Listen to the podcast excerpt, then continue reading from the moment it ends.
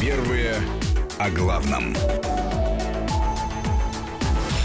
9 часов 9 минут, московское время. Ольга Подолян, студия радиостанции Вести ФМ. Приветствуем всех наших слушателей, которые сейчас нас э, слушают в прямом эфире, на прямой связи со студией. Главный научный сотрудник Института США и Канады РАН, доктор экономических наук Владимир Васильев. Владимир Сергеевич, здравствуйте. Здравствуйте, доброе утро всем нашим слушателям и ведущие, конечно. А, я хотела, знаете, начать с чего наш разговор. Вот меня этот вопрос довольно долго э, беспокоит, интересует. А, ну, понятно, что Трамп готовится к бою за неопределившихся. На съезде республиканской партии действующего главу Белого дома утвердили кандидатом в президенты. И уже шутят, штаты колеблются раз, штаты колеблются два. Мы видим бесконечное количество разных а, опросов. А стоит ли вообще этим опросам в нынешней ситуации, с учетом опыта 2016 года, каким-то образом доверять и на них ориентироваться? Это хороший вопрос, но в целом, с точки зрения тенденции, этим э, опросам ну, можно доверять с э, определенного рода поправкой. Дело все в том, что немалая их часть, э, в общем, она ну, что ли, составляется, ну, э, назовем так, либерально настроенными или социологическими службами, которые в большей степени ориентируются на демократическую партию. Я бы не сказал, что социолог и демократ это одно и то же, но надо сказать, что среди социологов много демократов, а среди демократов много социологов. В то время как республиканцы, они больше у нас такие бизнесмены. Эм, они, в общем, показывают, эм, это тенденция с моей точки зрения, но вопрос стоит ее в интерпретации. Вот что имеется в виду? Поддерживают ли эти опросы, там, скажем, ну, демократов или Байдена, или, так сказать, выступают ли они против Трампа, или вообще, что они говорят? Потому что иногда, знаете, как в, ну, как в медицинском учреждении. Ой, доктор, что-то болит. А вот что болит, не совсем понятно. Тут уже задача, может быть, уже опытных терапевтов или опытных специалистов определить, а что именно является основным отправным точком для вот этих болевого синдрома. С моей точки зрения, для болевого синдрома сегодня есть у нас две точки. Это состояние экономики и, в общем, ну, скажем, непонятная и неясная ситуация с пан э, с коронавирусной пандемией. Вот эти э, опросы, вот они показывают как бы степень ну, недовольства американцев э, состоянием экономики и э, тем, каким образом решаются вопросы или тем, каким образом преодолеваются или преодолевается проблема коронавирусной эпидемии. Вот это как бы вот, вот это основной болевой синдром. Что касается, естественно, вектора... А можно я здесь вопрос э, задам, потому что он тоже меня волнует. Но ведь получается же исторически так складывалось, насколько я понимаю, что всегда в сложных экономических реалиях американцы голосуют за республиканцев, понимая, что они каким-то образом с экономическими сложностями могут справиться, в отличие от демократов. Нет, Оля, понимаете, ситуация сегодня до известной степени э, э, обстоит э, с точностью да наоборот. Ну, не хотелось бы, может, мне повторяться, но иногда придется. Дело все в том, что за последние сто лет, вот буквально сто лет, с 1920 года, если экономические потрясения, кризисы, неурядицы в большей, меньшей степени приходились на год президентских выборов, то независимо от партийной ориентации, партия, стоящая у руля, э, у руля э, исполнительной ветви власти, свой контроль теряла. Применительно к президенту, который переизбирался, его не переизбирали. Если же это была борьба за открытое место, как было в 2008 году, когда истек, скажем, истекли срок, э, истек э, второй срок президента Буша, и в Америке так говорят, открытая, э, вот, борьба за открытое место, кандидат республиканцев Маккейн проиграл. Привести таких примеров можно, начиная с 1932 года, например, который проиграл Герберт Гувер, который переизбирался на второй срок. Да, ну, 60-е годы, выбор тоже, когда истекли второй срок Эйзенхауэра, и тоже была борьба за открытое место между Никсоном, кандидатом республиканцев, И вот э, демократам молодого, харизматичного политического деятеля, сенатора от Стата Массачусетс Джона Кеннеди. Поэтому на сегодняшний день это абсолютно нормальная, стандартная закономерность. Вот другое дело, может быть, основная так ну что ли, я уж не знаю, такая методологическая, научная, философская проблема. Вот сумеет ли Дональд Трамп переломить эту тенденцию. Вот сумеет ли он оказаться тем американским сверхчеловеком или президентом, я уж не знаю, от Бога, который сумеет преодолеть то или прокалиброваться в ситуации, в которой не удалось ну, большинству его преемников. Там уже, насколько я понимаю, с полтора десятка президентов. Ну, не, не все, естественно, они попали в эту ловушку экономического кризиса, но, слава богу, таких неудачников хватало. Вот сумеет ли он прокалиброваться? Сумеет ли он использовать сочетание объективных и субъективных факторов – для того, чтобы действительно доказать, что иногда человек бывает сильнее обстоятельств или, как говорят в экономике, экономических закономерностей. Это вот основная проблема, с которой мы на сегодняшний день сталкиваемся. И это то, чего, кстати сказать, побаиваются демократы, потому что как раз то, что касается своей выживаемости, ну, Трамп ее доказал. Вот в том плане, что он неординарный политик. Дело все в том, что стандартные политики, они или люди, приходившие в политику из политики, или вернее, которые вырастали до вершин политики, оставаясь в рамках самой политической системы, они воспринимали подобного рода повороты судьбы как приговор, ну, если хотите, высших сил или того самого Бога, который постоянно благословляет Америку и, может быть, даже э, манипулирует каким-то образом, вмешивается, можно сказать, в исход президентских выборов. Дело все в том, что Трамп уже по своей, может быть, политической э, бизнес-карьере, ну, скажем, гораздо три-то уж точно попадал в состояние банкрота. Вот. И каждый и... раз как Феникс убирался и каждый раз выкручивался. Поэтому, понимаете, эта ситуация ему знакомая. Вот как ни странно, ситуация, когда ты уже тебя, может быть, списывают со счетов, объявляют политическим банкротом, это для него ситуация знакомая. И поэтому как он себя будет вести, каким образом он сумеет использовать сочетание субъективных и объективных факторов, ну, это может быть основная такая интрига э, со стороны. А, посмотреть на исход этих выборов. Но есть и вторые превходящие такие моменты, с моей точки зрения, которые, может быть, предыдущую логику исхода этих выборов, э, они ну что ли, делают весьма непредсказуемый. Вернее, они делают весьма непредсказуемый ход того, что произойдет осенью или будет происходить осенью э, в Соединенных Штатах Америки. Потому что многие считают, и я тоже считаю, что это необычная президентская кампания, и то, чем она закончится, сказать э, на сегодняшний день весьма сложно. Ну, тут же остается серьезный вопрос с признанием этих выборов. Ведь э, недвусмысленные намеки были с одной и с другой стороны, что они вообще готовы не признать их результаты. Оля или Ольга, понимаете, ну вот давайте, я в вашем эфире, э, ну, должен же быть какой-то человек, который иногда высказывает что-то такое нестандартное. Конечно. Вот. Э, потом на него как-то пальцем покажут и скажут, что вот он неправильно понял вот эту вот ненормальность американскую. Но тем не менее. Я хочу сказать следующую вещь, что вы очень правильно затронули один очень важный вопрос. И я вам постараюсь вот как бы нарисовать с моей точки зрения некий сценарий, назовем его, ну, я его называю конституционным кризисом, который грядет на Америку и э, вот который никогда, может быть, не был в ее в истории, но вот тем не менее э, постараться прогнозировать или проанализировать возможный его исход.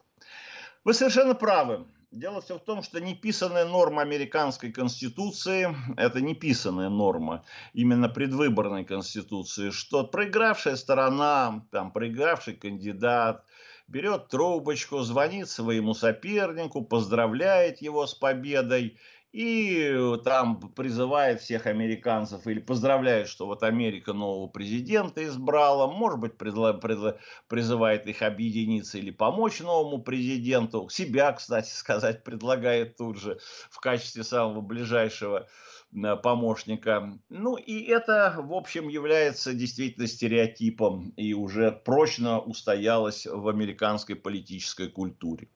На сегодняшний день вот что бы ни было, я не мыслю себе ситуации, при которой Байден может позвонить Трампу и поздравить его с победой. Я также не вижу никакой ситуации, при которой Трамп может позвонить Байдену и тоже поздравить его с победой. Максимум, что возможно в этих условиях, ну, каждая из сторон – провозгласит себя победителями. Знаете, есть такое, иногда такой вот типа анекдота, мне пришлось как-то столкнуться, что, знаете, вот эти белые начинают или проигрывают, вот гроссмейстер, не приступая к игре, признал себя победителем. Вот я думаю, вот это, скорее всего, сегодня и, и произойдет. И вот тут начинаются, с моей точки зрения, очень важные моменты, потому что ни четвертого, ни пятого, ни шестого, ни седьмого ни восьмого, ни девятого, имя победителя мы не узнаем. А, потому что вот не будет этой процедуры, а дальше начнется вопрос вот этого третейского судьи, и дальше начнется, с моей точки зрения, другая ситуация. Дело все в том, что об этом как-то забыли, но на сегодняшний день этот механизм подвергся скрупулезному, я бы сказал, даже инженерному рассмотрению. Это вопрос реально Конституции, как избирают президента США. Президента США избирает не народ. Вот это парадокс. Президента США избирает коллегия выборщиков. И хотя как-то в прошлые там исторические периоды это была такая э, орган штамповочный, но на сегодняшний день он э, таким может не стать. Более того, он может действительно стать органом, э, который реально, скажем, выберет президента или, по крайней мере, позволит избежать вот этого конституционного кризиса. А дело все в том, что э, коллегия выборщиков, состоящая вот из 538 человек, она вот где-то собирается в середине декабря. И вот тогда только она проголосует. Поэтому многие считают как раз, что лучше, если 538 человек изберут президента, ну, нежели вот, там, я уж не знаю, 130, 140 миллионов, которые регулярно приходят на предвыборный, э, на, предв... на, на избирательные участки. Вы можете спросить меня вопрос, а вот что там, почему?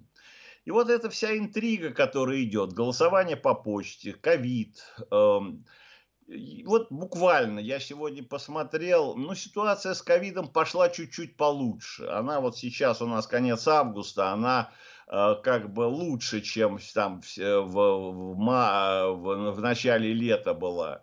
Но с моей, но она тем не менее хуже, чем э, в первые весенние месяцы, то есть в апрель-май. И для меня совершенно очевидно, что второй волны, которая, может быть, начнется в октябре-ноябре, нам не избежать. Это можно даже к гадалке не ходить. А вот тут вот начинается и эта вещь, почему сегодня даже на съезде республиканской партии, вот вчера буквально Трамп, выступая, вновь обрушился по механизму голосования по почте, Потому что это создает возможность э, не сколько злоупотреблений, это для широкой публики, сколько возможностей заниматься тем, что мы можем сказать, пересчет голосов. Вот когда завтра, скажем, пройдут какие-то выборы, ну, во-первых, голосование по почте там есть еще определенного рода временные интервалы. Дело все в том, что, да, некоторые штаты, может быть, уже с начала сентября начнут, но, во всяком случае, подсчет голосов по штатам может затянуться еще там на неделю или даже дней на 10 после 3 ноября. А вот тогда, когда они, что-то там начнется а наблюдатели, или вернее представители в избирательных комиссиях от каждого штата, вот когда что-то может возникнуть, вот тогда может начаться самое главное. Процесс опротестования э, или этих результатов выборов и, поч- и по, то, что называется пересчет голосов.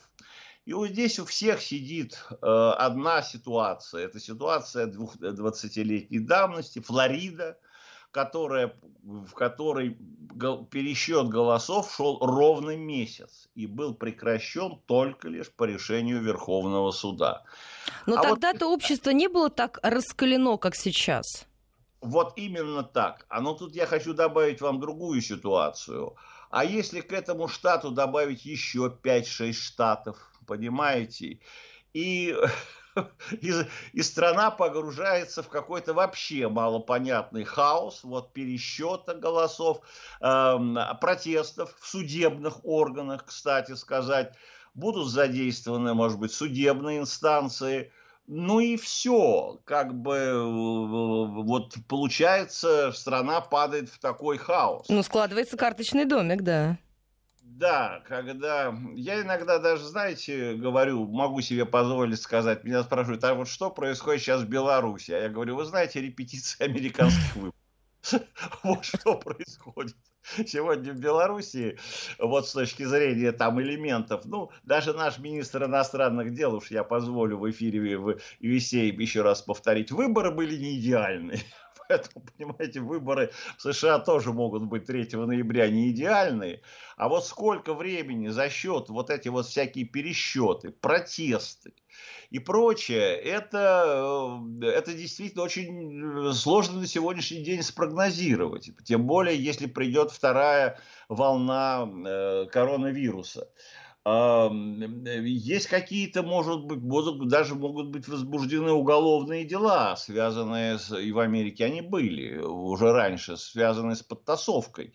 А, ну, допустим, э, результатов выборов, которые там кто-то использовал по два, по три бюллетеня, есть еще количество людей, кстати, измеряемых миллионами, э, которые зарегистрированы в нескольких штатах, то есть имеют право поголосовать в одном и, и в соседнем.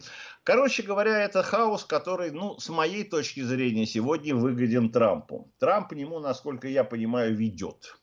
Вот, вот, пожалуйста, понимаете. И тогда начинается, когда потому что тот, кто сидит в Белом доме, а Трамп вроде, понимаете, вот он действительно провоцирует, а может быть не просто провоцирует. Я, говорит, из Белого дома никуда уезжать не собираюсь. В частности, в четверг готовится его... То вот есть это... на грубость нарывается. Да. Э, речь, э, ну, которая вот у Байден, так называемая речь принятия, то есть когда тебя номинировали на должность кандидата от партии, а ты вот, значит, благодаришь партию, там, избирателей, вот, и прилагаешь э, себя, говоришь, что ты приложишь все свои усилия для того, чтобы стать президентом. Вот как раз Байден, он, все как раз кандидаты выступали раньше, ну, со съезда, с, с трибуны съезда. А Трамп будет выступать из Белого дома. То есть он уже как бы скажет и бросит этот символ. Да уже вы избрали президента, потому что вот я сижу тут в Белом доме, и мне тут очень даже хорошо. Вот. И в этом плане это тоже будет некая символика, такого, в общем, никогда не было и тоже в американской истории, но, может быть, на символы тоже реагируют, потому что, по крайней мере, они поляризуют соответствующие избиратели, другие говорят, ну вот уже у нас президент есть, нечего даже и заморачиваться по поводу того, что будет, э, нужен ли нам новый президент, ну а соответствующая противоположная партия говорит о том, что надо вот сделать все, чтобы его из этого самого, из Белого дома выкурить или, или каким-то образом там покончить с первым его э, сроком, я имею в виду с точки зрения Дональда Трампа.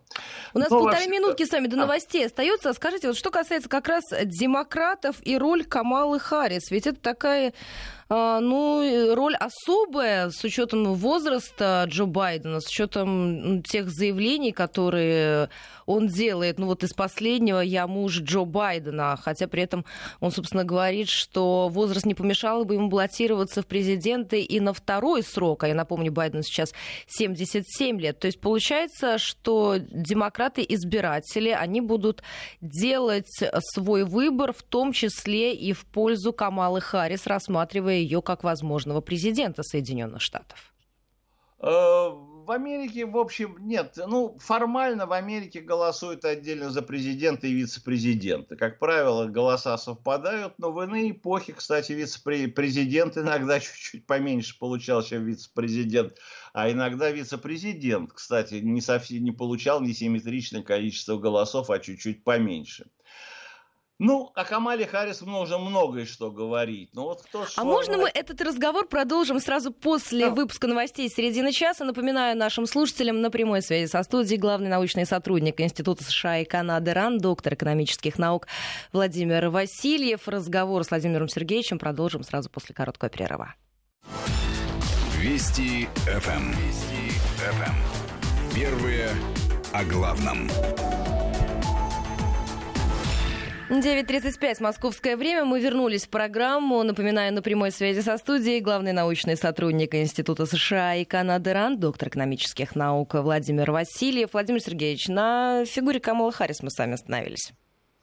Ну, первое, вот, понимаете, э, иногда просто чувствуется, что каждая из сторон и, кстати сказать, это относится к демократам, это относится к республиканцам, далеко не думают. Вот сегодня так сложилась ситуация, вот нам бы там победить, или там, я уж не знаю, получить вот эту шкуру чего там, там, бизона э, убитого, а дальше будем думать, что делать. Э, и поэтому Первое, насколько я понимаю, вообще э, Хамала, может быть, и почему взяли юриста, потому что первым делом, что возможно в рамках того, что мы говорили в, первой в первой части, Камалии придется бегать по судебным инстанциям и спасать и, и свое вице-президентство, и, и президентство Байдена. Это вот первое, для чего, может быть, нужен специалист по э, юридическим э, аспектам. Вторая ситуация, ну, она лежит на поверхности и связана с тем, что, во-первых, сам Байден пообещал, что он возьмет представительство прекрасного пола в качестве напарника. Это было сказано еще весной, даже до ковида. Э, ну, когда уже она так накрыла очень э, это вот пандемия американскую общество и экономику, он сделал такое заявление. Но надо сказать, что с моей точки зрения его Камалу Харрис навязали. Дело все в том, что все, что я вот смотрел и попадало в мое поле зрения, он ее брать не хотел. Он хотел вернуться к стандартной ситуации. Сначала его э, Эми Клобучар привлекала сенатор. Они все, она участвовала тоже в президентской гонке из Миннесоты. Потом у него возникла такая, знаете, платоническая любовь к губернатору э, штата Мичиган, ну, такой очень популярная, тоже деятелем. Потом у него возник э, интерес к двум сенаторам. А, в частности, сенатор от штата Иллинойс, младший сенатор. Э, кстати, она тоже, она вот не афроамериканка, а скорее такая, э, в общем, она происходит из, э, по-моему, там тайские корни и гавайские корни. Вот такое вот азиатско-американского происхождения. Поэтому Камалу Харрис, с моей точки зрения, ему навязали. Он, видно, очень долго от этого, он не хотел этого, но ему, как говорится, навязали. А, все часто указывают, ну вот те, которые люди, встает вопрос, кто сегодня ему навязал. Ну, я бы другое все-таки сказал, что все, что я сегодня, может быть, вижу, может быть, я ошибаюсь, что в демократической, ну, верхушка демократической партии как бы очень-очень находится под большим контролем, даже, я бы сказал, семейства Обамы.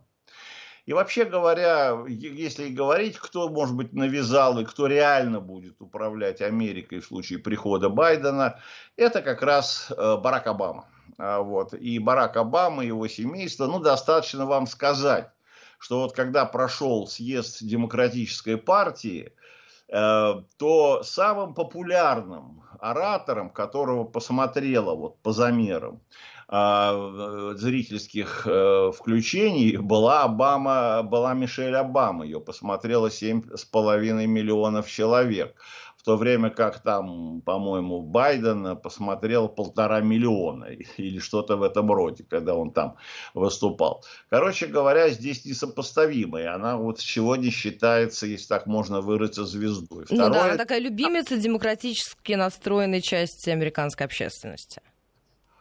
Э, я еще раз говорю, вот реально партии, судя по всему, в партии, в ее верхушке заправляет, э, заправляет эта команда людей. Э, она, может быть, даже думает сегодня тем или иным способом э, вернуться. И каким-то образом, поскольку это уже люди, ну, в частности, сам президент Обама, уж, слава богу, 8 лет, что называл, находился в самом эпицентре, Э, кстати, вы не забывайте, за следующий год ему 61 год. И, в принципе, там, по моим понятиям, он э, в, в этом возрасте люди только и вынашивают планы, что называется, игры в большую политику. Но, по крайней мере, закулисно, я думаю, Обама сегодня очень многое что делает. И это может быть выбор этой команды. Да, нужно сегодня мобилизовать электорат афроамериканцев.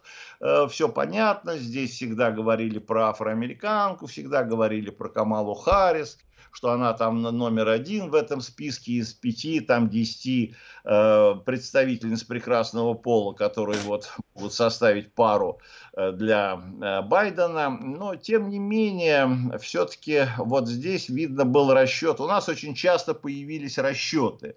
Вот я опять позволю полемизировать. Ну вот, Камалу Харрис двигают в президенты.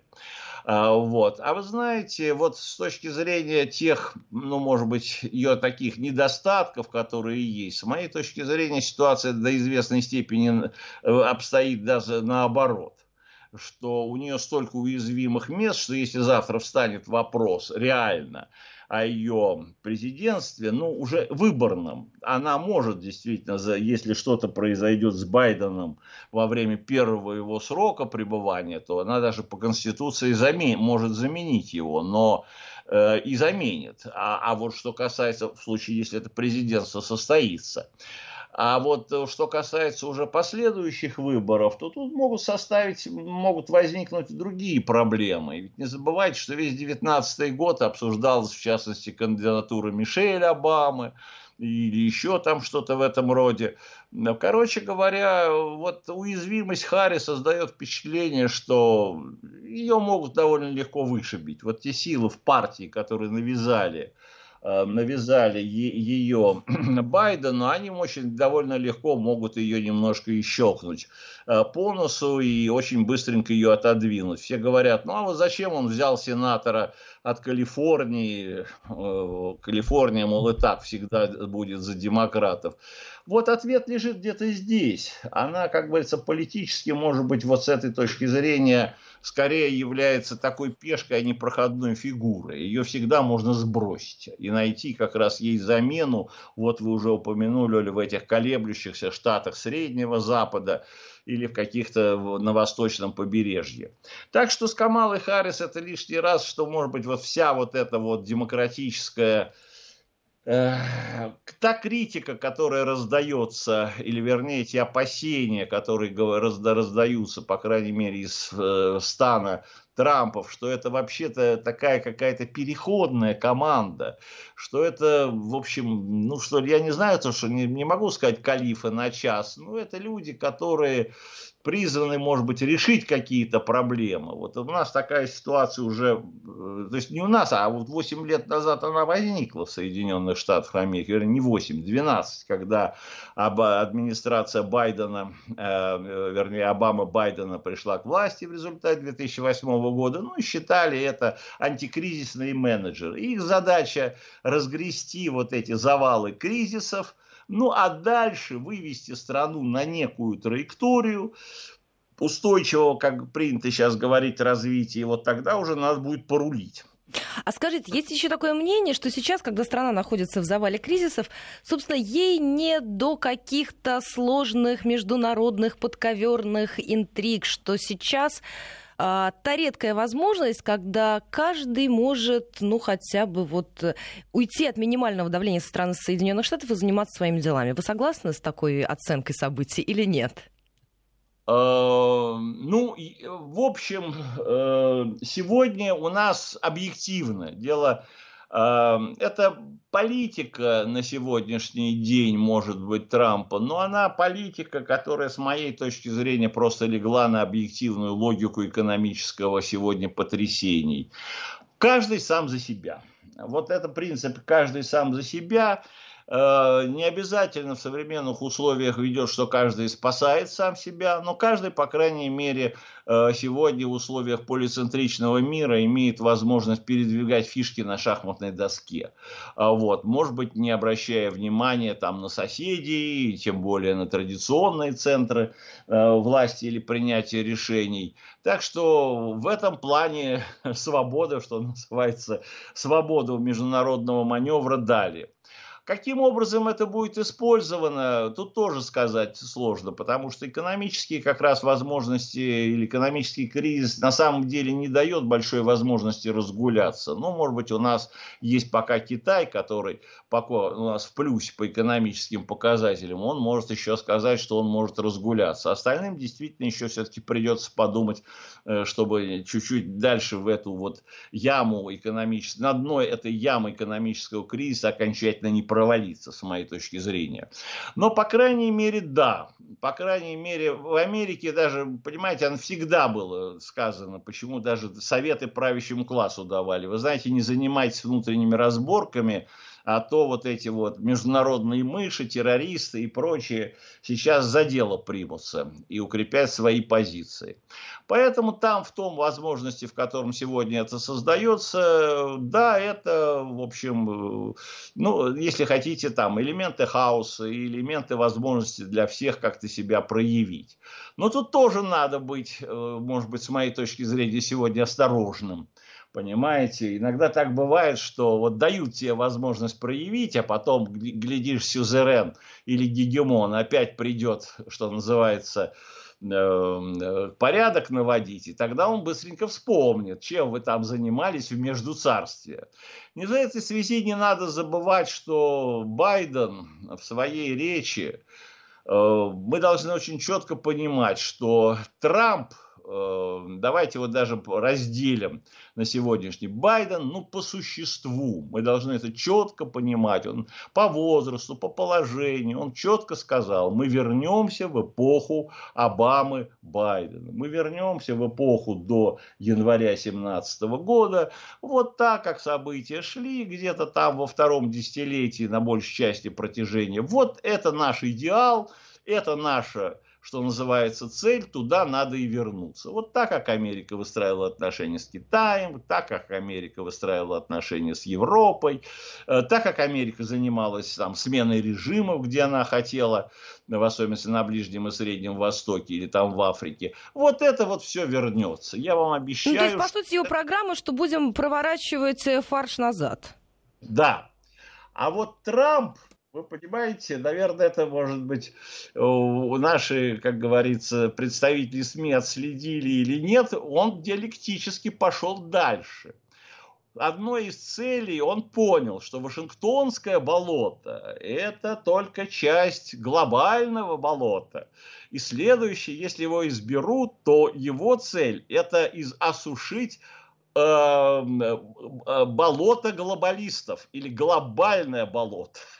вот, вот теперь он примется уже за глобалистов, то есть э, там выполнив или не выполнив свою задачу в Вашингтоне, или может понимая, что есть взаимосвязь между Вашингтонским болотом и глобальным болотом, он примется уже за глобальное болото. Это объявлена официальная цель. Кстати сказать, хорошо это нам будет или плохо, трудно сказать. Но получается, что, может быть, если сегодня в этом, а это болото, это скорее близкие, так сказать, к США союзники, там, европейские, может быть, в других близлежащих регионах, то получается, что, может быть, даже от этой внешней политики нам даже, может быть, и, и, и выгодно, потому что уж во всяком случае мы глобалистам, или, по крайней мере, сегодня Россия глобалистам не относится. Даже вот по э, табелю о рангах, э, которые декларирует э, администрация Трампа. Но, во всяком случае, это тоже вот интересный вопрос с точки зрения той ситуации, которая, как говорится, складывается. Хотя, да, действительно, сегодня весь мир сходит, смотрит вот этот, каков будет исход этих событий, потому что даже я вам более того скажу, очень есть интересные моменты, они связаны с тем, что Трамп до сих пор или республиканцы зацикленные сейчас по вполне понятным причинам, которые мы говорили, просто на удержание власти и будучи даже практическими людьми, кстати, в отличие от демократов, которые очень много чего нарисовали, чего они хотели бы сделать. Республиканцы пока помалкивают, по крайней мере, и Трамп.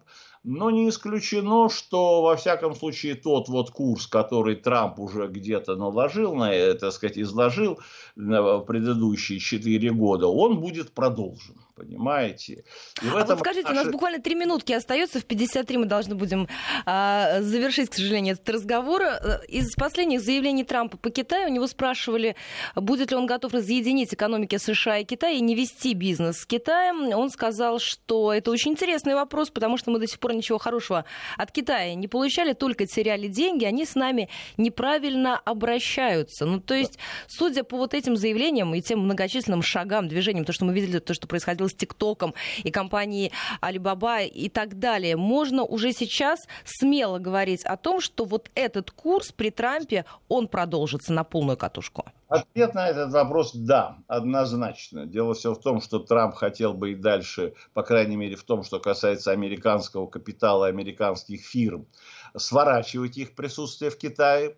И, в общем-то, разыгрывание антикитайской карты будет, возможно, главной по стратегии во внешней политике администрации Трампа. Да, это, это, это озвучено, и при всех делах как бы сказано, что да. Но здесь именно вот как раз Трампу можно верить, потому что он исходит из экономической логики, и задача простая, это не, не, не дать Китаю состояться именно в качестве, ну я уж не знаю, там второй полуторной или что-то в этом роде сверхдержавы. Это может быть действительно некая историческая, э, так сказать, миссия даже Америки. И на этом, кстати, играет Трамп, апеллируя, может быть, сегодня к правящему классу страны, говоря, ребята, ну, а вы что хотите, вот этого Байдена назвать э, или считать, что он вам справится с Китаем, демократы, которые, в общем, вырастили нам вот эту вот вторую сверхдержаву, или, по крайней мере, поставили ее на рельсы этого возвышения сверхдержавы, с ней надо круто обращаться. Я единственный президент, который с Китаем могу гру,